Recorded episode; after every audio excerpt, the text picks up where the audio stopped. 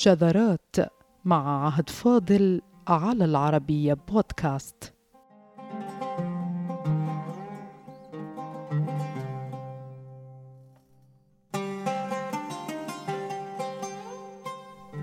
في التصنيف عادة توضع أي معلومة في الباب الذي يفترض أنها تنتمي إليه.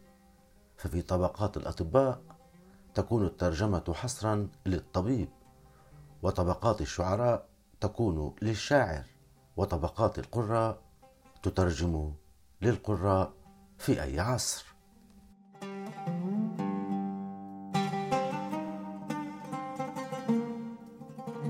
هذا ما يتصل بموضوع الطبقات التي يمكن أن تنسحب على جميع الفنون. ففي جميع الفنون طبقات إن في الزمن أو في القيمة المعيارية التي يحددها المؤلف.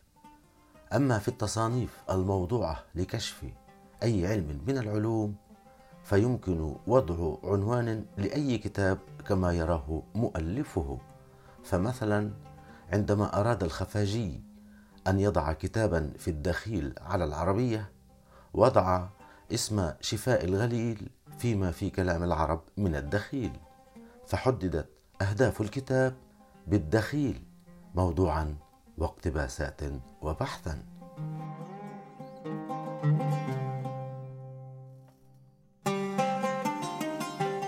وأدرجت قضايا التصنيف العربي في أبوابها وفصولها.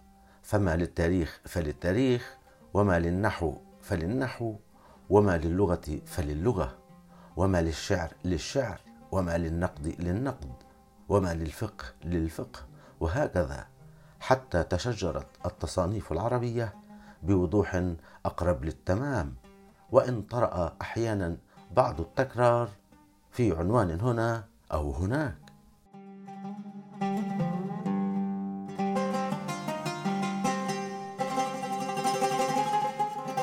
لكن التصنيف الذي كان يجد سهولة في بادئ الأمر في تبويب المسائل وتفريعها لم يعد كذلك في أوقات لاحقة.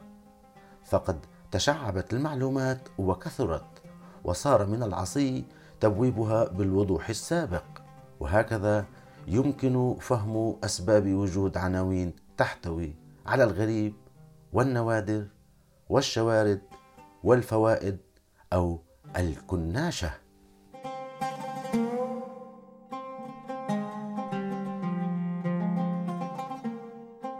وفيما يتصل بتاريخ العربية فقد كانت بوادر التفكير بتبويب مختلف مبكرة.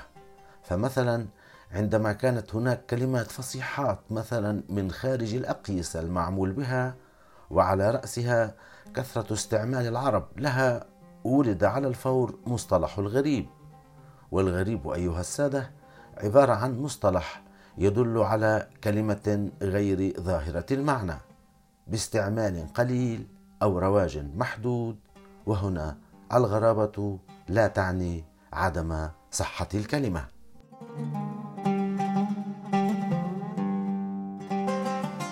والغريب يقابله المألوف السائد المعروف المنتشر إن في اللغة أو كتب تفسير القرآن الكريم. فكان هناك غريب القرآن وغريب الحديث كغريب اللغة. وبالمعنى ذاته لكلمة غريب وهو الحاجة إلى تفسير الكلمة وعرف الغريب بالتالي. الغريب من الكلام إنما هو الغامض البعيد عن الفهم كما أن الغريب من الناس إنما هو البعيد عن الوطن المنقطع عن الأهل وهو واحد من أجمل تفاسير مصطلح الغريب.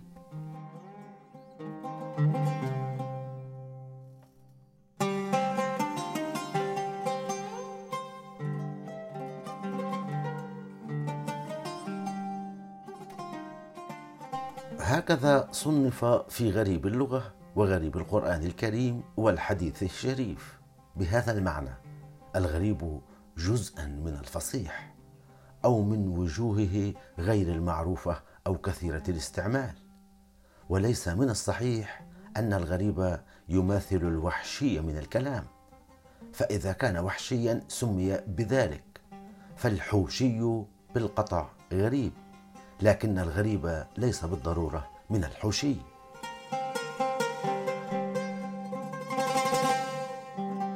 فالغريب أيها السادة هو مجرد مصطلح يدل على معنى غير واسع الانتشار لللفظه أو مجهولة المعنى بالنسبة لقوم.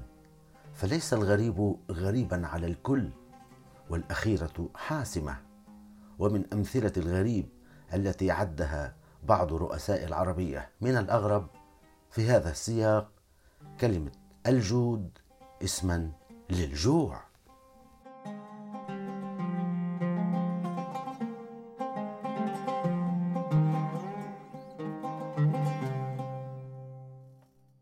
وقال الأندلسي أبو حيان في تعريفه للغريب لغات القرآن العزيز على قسمين.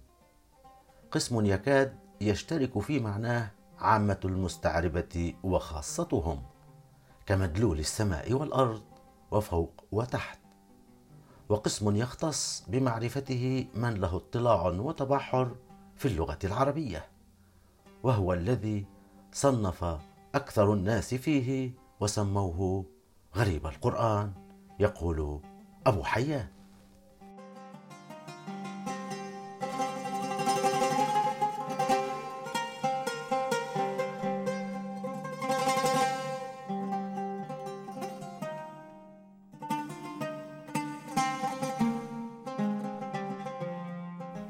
وفي شجرة التصنيف العربي ألف في النوادر والنادرة تشبه الغريب إنما أقل منه انتشارا وكتب نوادر اللغة أقل بكثير من غريبها كما أن مصطلح الغريب صار جزءا من التفسير القرآني والحديثي على غير النوادر التي استولت عليها لغات العرب بصفة عامة.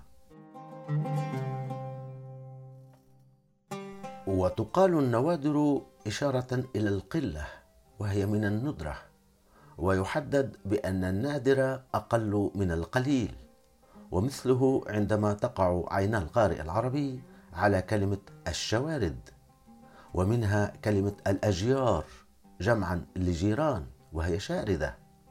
ففي اللغة الشوارد بمعنى المتفرقات هي الكلمات الواردة عن ثقات وإن لم تكن فصيحة بالضرورة لقلة الاستعمال لأن الفصيحة هو واسع الانتشار وغالب في الاستعمال.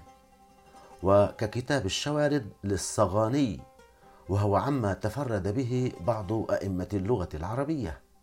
وككتاب أقرب الموارد في فصح العربية والشوارد للبناني سعيد الخوري الشرتوني وهو من أهم المعاجم المعاصرة التي صدرت في هذا الباب. إذا تشعب التصنيف ما بين الغريب والنوادر والشوارد. وإن كان بعض رؤساء العربية يرى في جميع هذه الأسماء مسمى واحدا ولا صحة لهذا الكلام. فنوادر اللغة أقل من القليل الذي هو الغريب كما حدد الرؤساء.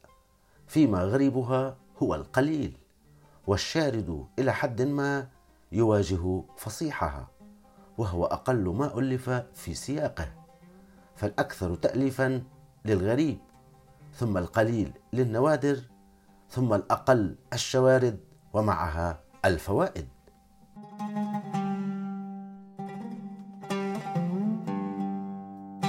هناك نوادر أبي مسحل الأعرابي.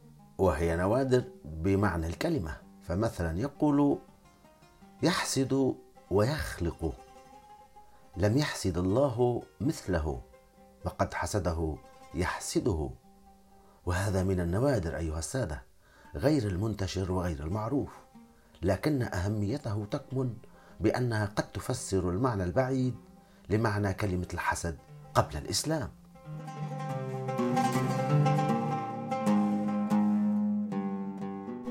وإضافة إلى نوادر أبي مسحل فهناك نوادر أبي زيد الأعرابي والتي منها يقول الأعرابي سمعت أعرابيا من أهل العالية يقول هو لك وعليك يريد هو لك وعليك وهذه هنا نادرة وعدت في النوادر ولأجل هذا نقرأ هذا التحديد عند المصنف العربي للقليل والنادر والغالب فيقال إن الغالب هو أكثر الأشياء فيما الكثير دون الغالب أي أقل والقليل دون الكثير والنادر أقل من القليل بحسب ما نقله السيوطي في المزهر وهو تحديد نهائي للتفريق في التبويب.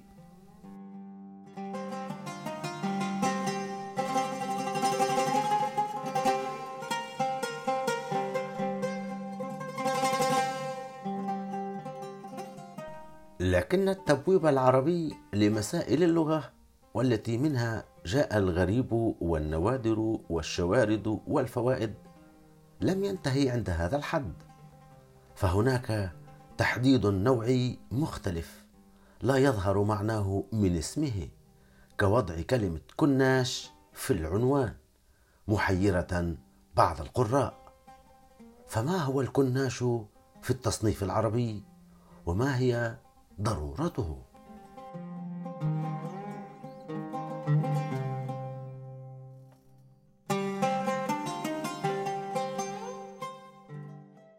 كلمة الكناش غير جديدة في التصنيف فقد وردت أوائلها في حدود القرن الثاني للهجرة في عناوين كتب ثم توالت الكلمة لتدخل في عناوين عشرات الكتب الأخرى فنجد في فهرست ابن النديم كتاب كناش يوحنا الكبير في الطب وهو اثنتا عشرة مقالة وكناشه الصغير سبع مقالات وهناك كتاب الكناش لأهرن القس وكتاب الكناش اللطيف لإسحاق بن حنين وهو في الطب كسابقيه.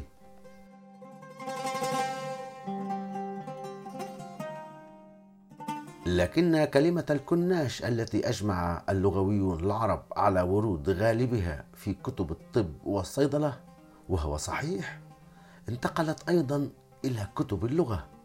فهناك الكناش في فني النحو والصرف وفيه ما هو غير اللغة كالطب والتاريخ والفقه والسياسة والأخلاق. وكذلك صارت الكلمة بابا يمكن التأليف فيه للتخلص من عبء التبويب وتشعب المعلومات في وقت لاحق.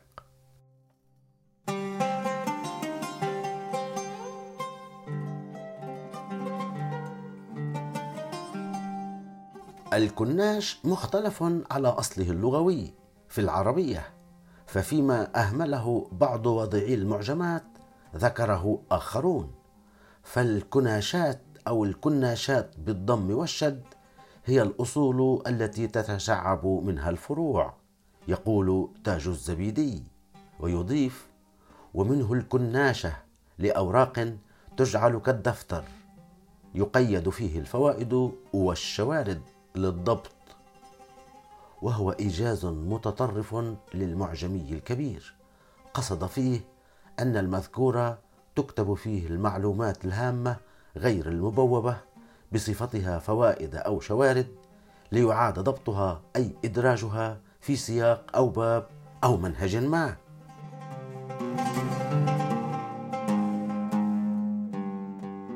فيما يرى الخفاجي في شفاء الغليل بأن كناش بالضم فتخفيف وعلى وزن كلمة غراب هي لفظ سرياني معناه المجموعة والتذكرة. والكنش الجماعة كما قال وهو قريب من إشارة تاج العروس. وعلى ما قاله الخفاجي استند كتاب الألفاظ السريانية في المعاجم العربية فنقل ما أورده واعتمد عليه اعتمادا تاما ثم أوضح الكتاب المذكور اشتقاق الكلمة في السريانية ومعناها في الجمع والضم والمجاميع.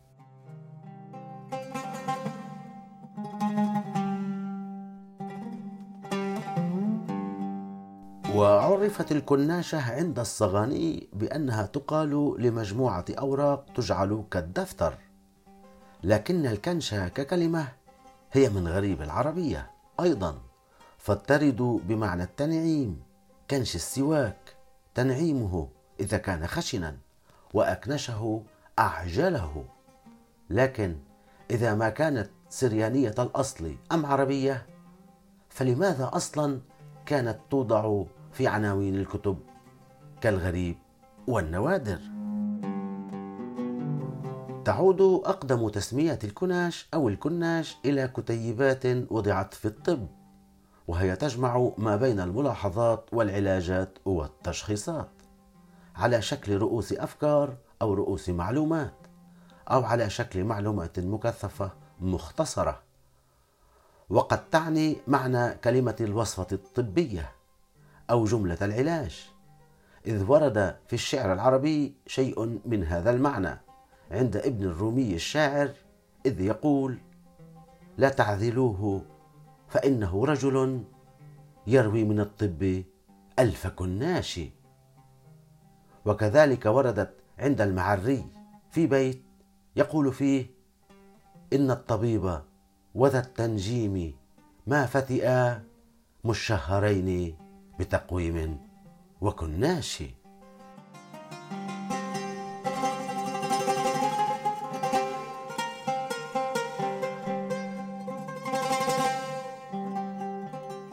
وقال العلامة اللبناني سعيد الخوري الشرتوني في معجم أقرب الموارد إن الكناشة مجموعة كالدفتر تدرج فيها الفوائد والشوارد أي لتسجيل رؤوس أفكار ومعلومات متشعبة.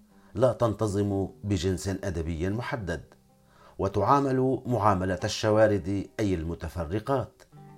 ويضيف كتاب تفسير الألفاظ الدخيلة في العربية تحديدا آخر لمعنى الكناش فيقول إن أصلها آرامي والمراد به دفتر يدرج فيه ما يراد استذكاره أي أن الكناش أقرب لما نسميه اليوم المفكرة.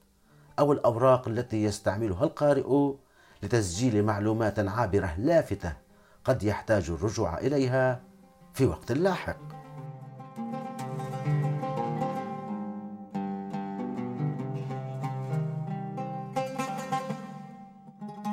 وعلى كل هذه المعاني فأصل الكناش أو الكناش أن يكون مصنفا صغير الحجم كثيف المعلومات في داخله.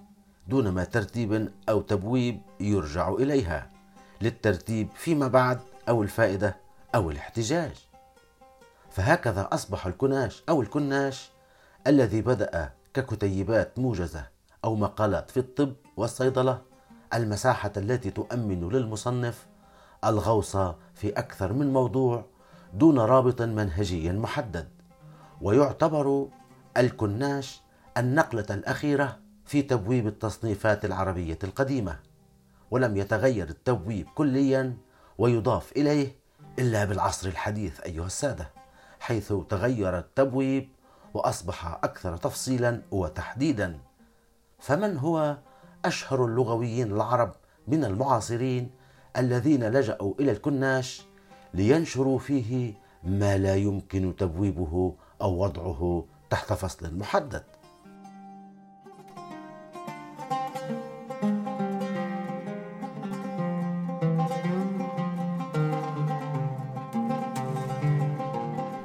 المصري عبد السلام هارون واحد من أشهر المحققين العرب ولكتبه المحققة وملاحظاته وآرائه ونقده قيمة لا تقدر بثمن وهو اشتغل غالب سنوات عمره في التحقيق وكان قد ترك كتابا بعنوان الكناشة فلما فعل ذلك؟ قام الراحل هارون بنشر سلسلته المعروفة بكناشة النوادر. ثم صدرت في كتاب مستقل وهو كتاب غاية في بابه ويعد من الروائع نظرا لما يتضمنه من صيد المؤلف الذي تنقلت عيناه في مئات الكتب القديمة. وكما قال فقد رأى فيها انواعا شتى من المعارف ومشحونة بالطرائف لكنه قرر أن ينهي أسلوب التصنيف القديم المتمثل بتسجيل الطرائف أو رؤوس الأفكار والمعلومات في جذاذات مفهرسة فاتجه إلى الكتابة بالكناش ليقيد فيها كما وصف رؤوس المسائل مرتبة على أوائل أحرف العربية في المعاجم.